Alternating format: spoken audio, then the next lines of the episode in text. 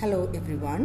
Welcome to the discussion of Plato's Republic, Book 3. We have so far discussed Plato's Book 1 and Book 2. It is Book 2 and Book 3 that uh, has been prescribed for second sem MA English. But in order to understand Book 2 and Book 3, we must have an understanding of Book 1. That is why we have uh, discussed Book 1 also. The Republic has been Plato's most famous and widely read dialogue since the mid 19th century. So, like in other uh, Platonic dialogues, uh, the main character in book, th- uh, book 3 or Plato's Republic is Socrates. And it is generally accepted that Republic belongs to the dialogues of Plato's middle period. In Plato's early dialogues, Socrates refutes the accounts of his interlocutors, and when the discussion ends, uh, there will be no satisfactory answer to the matter investigated. But in Republic, uh, we encounter Socrates developing a position on justice. What is justice? And its relation to eudaimonia, that is happiness. So, what is justice? What is the relation between justice and eudaimonia? This is what uh, um, so, uh, Plato discusses in the Republic. So, he provides a very long and complicated argument even though it is a very long and complicated argument, it is a unified argument in defense of just life and its necessary connection to the happy life. So, the dialogue explores two central questions. What is the first question? What is justice?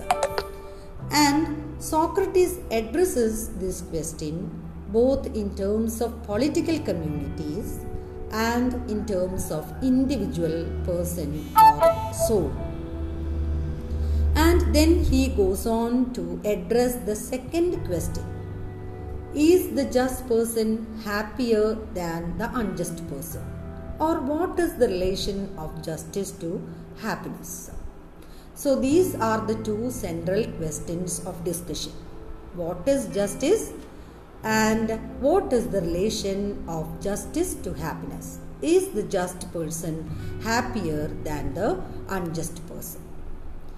So, uh, Plato's, we find that Plato's philosophical concerns in the dialogue are very much ethical and political. So, he has to address these two questions. So, what uh, Socrates does is uh, he, along with his interlocutors, construct a just city in speech called the Callipolis. K A L L I P O L I S. Callipolis means beautiful city. And why do they construct this city?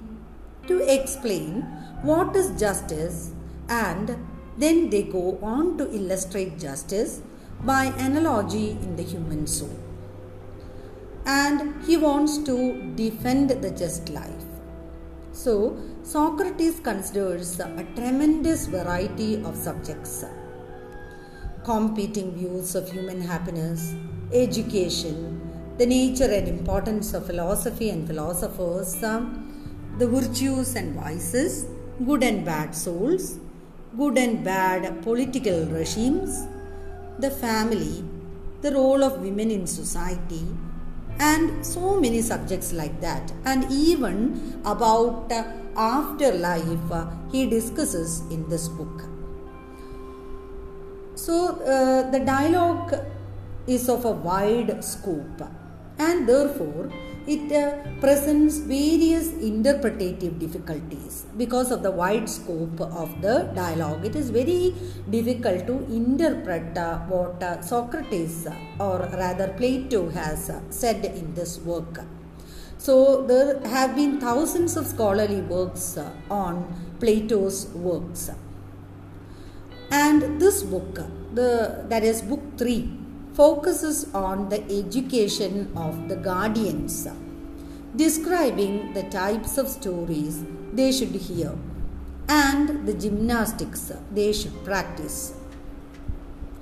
So, at the conclusion, Socrates divides the guardians between the gold, that is, ruler, and silver, warrior classes. So, there are two classes gold, uh, ruler class, warrior class, uh, or otherwise gold class or silver class, and states that all citizens should be told a noble lie that earth is everyone's mother and all their energy must be devoted to her best interests. So the book begins with uh, the men, Socrates and his interlocutors. They discuss the education of the guardians or non working class. Guardians means non working class. Music or the education of soul through stories, music, and art is considered more important to educate than the body. So, uh, the education of the soul is more given more importance than a healthy body. So, first they discuss the content of stories. Socrates continues the political measures of the censorship of poetry, uh, how poetry should be. So he says that uh, the underworld should not be portrayed as a bad place, so that uh, guardians will not be too afraid of death. Never, we should never portray heroes or men fearing death this will have an impact on the reader. So, the underworld should not be portrayed as a bad place. Then, the heroes and gods should not be presented lamenting so that the guardians can develop courage. So, never show fear of slavery over fear of death. Uh, show, mm, show fear of slavery over fear of death. You should not fear, portray people uh, as fearful about death. Eliminate bad names for death. And also, poetry should prevent people from laughing violently. Never allow heroes to laugh or cry uncontrollably. Then show moderation in drink, sex, and also eating. And never show cursing of the gods. Poetry should always promote the guardian sense of truth telling, but the poet uh, should be willing to lie when this is conducive to the good of the society. That is what he calls noble lie. And then Poetry should promote self discipline and obedience. It should not include stories that contribute to avarice, no, and it should not include stories that contribute to hubris or impiety.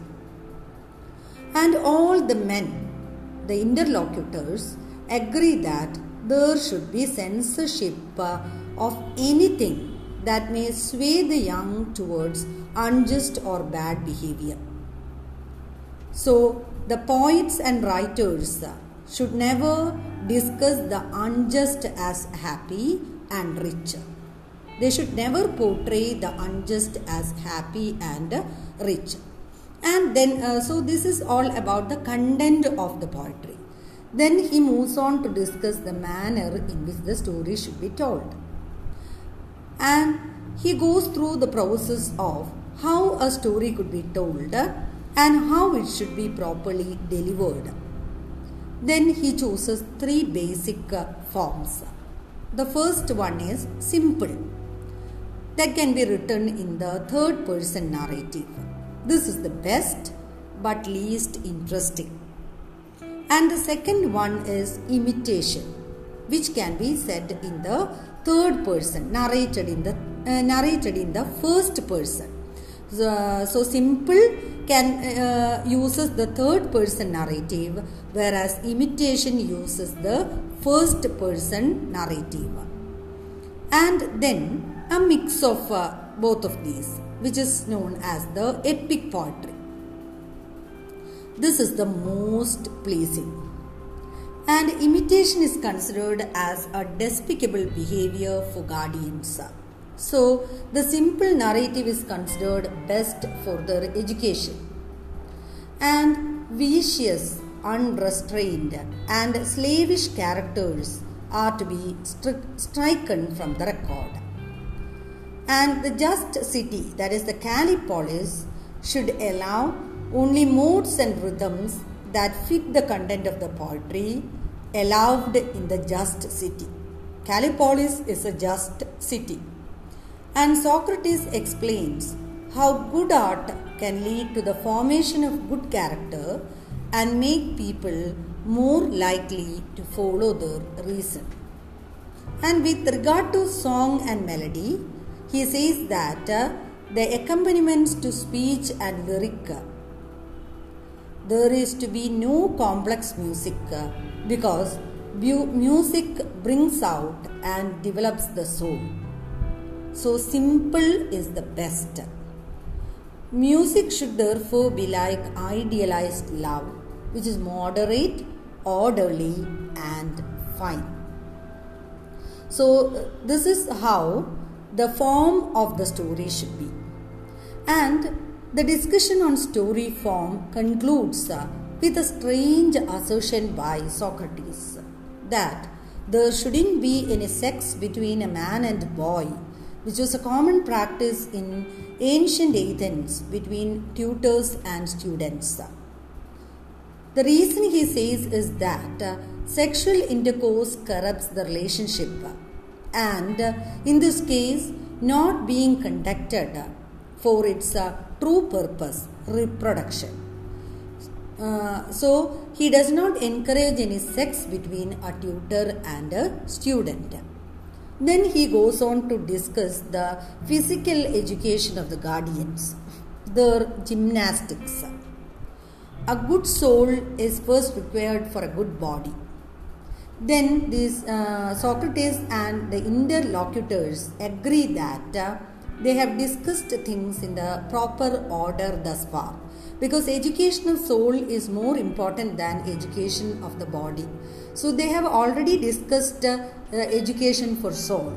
Then comes the physical education of the guardians. And the exercise regime for guardians should be closer to that of warriors than athletes, with changing regimens and diets to ensure they can handle adversity.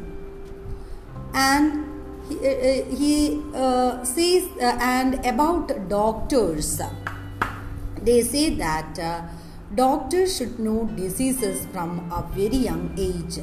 The more often they become sick, the better, because they can empathize and understand their patients better. Judges should not know bad behavior and people from a young age because justice is something that is learned through knowledge and wisdom. And uh, about attending the sick, uh, Socrates says that doctors should be trained to only heal the sick and broken, not the chronically or mentally ill.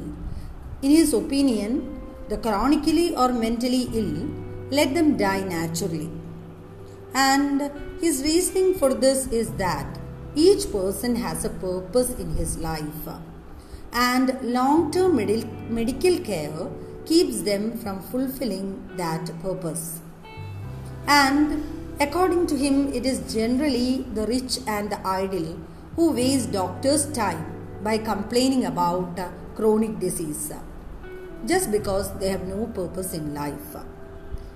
Then Socrates turns to the physical education of the guardians uh, and as I said earlier, he said uh, it should include physical training that prepares them for a war, a careful diet, and habits that contribute to the avoidance of doctors. Physical education should be geared to benefit the soul rather than the body, since the body necessarily benefits uh, when the soul is in a good condition. And the soul does not uh, necessarily benefit when the body is in a good condition. And then he describes uh, how the rulers of the just city are to be selected from the class of guardians. Uh, what are the requirements of a ruler? They need to be older, strong, wise, and wholly unwilling to do anything other than what is advantageous to the society. So they must always take into consideration the needs of the city or the society. And he says that they need to tell the citizens a myth that should be believed by subsequent generations, a noble lie, in order for everyone to accept his position in the city. For that, you can, uh, because it is conducive to the society, you are permitted to tell a lie. And this is called the myth of metals. It portrays each human being as having a precious metal in them. Those naturally suited to be rulers have gold. Those suited to be guardians have silver. And those suited for farming and other crafts have bronze. And uh, then, uh, so uh, he says that the guardians who are best at putting the city's needs above their own and can maintain loyalty through grief and pain can receive further education and will become philosopher kings. And it is here that Plato puts forward his most ambitious and significant ideas through Socrates, the noble lie. And uh, this lie is as follows All citizens will be told that prior to their childhood, all their education and memory is but a dream.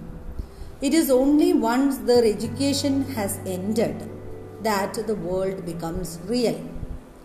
And he suggests telling all citizens a useful fiction called the myth of the metals, which I told you earlier.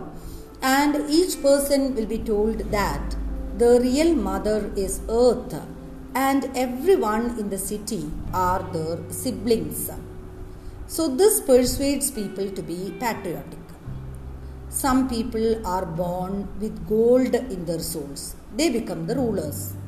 Others with silver, that is, the auxiliaries or the warriors, and the rest with bronze and iron. They are the producers and farmers. While gold parents are most likely to produce gold children, and if they by chance produce a bronze child, they shall send that child to the bronze people. So the city must never be ruled by someone whose soul is mixed with the wrong metal. According to the oracle, the city will be ruined if that ever happens. And uh, then Socrates proceeds to discuss the living and housing conditions of the guardians. They will not have any private property, they will have little privacy, they will receive what they need from the city. How? By the taxation of other classes, and they will all live communally and have common messes. And Socrates concludes the book by saying that the guardian should not receive wages, accumulate private wealth, or be allowed to own property. Rather, they shall be provided for by taxing the producing class. The reason for this is that the upper classes have more education and power than others, and if they mix earthly gold and silver with the metals in their hearts, they will become tainted, tempted, and prone to abusing the power. Thank you.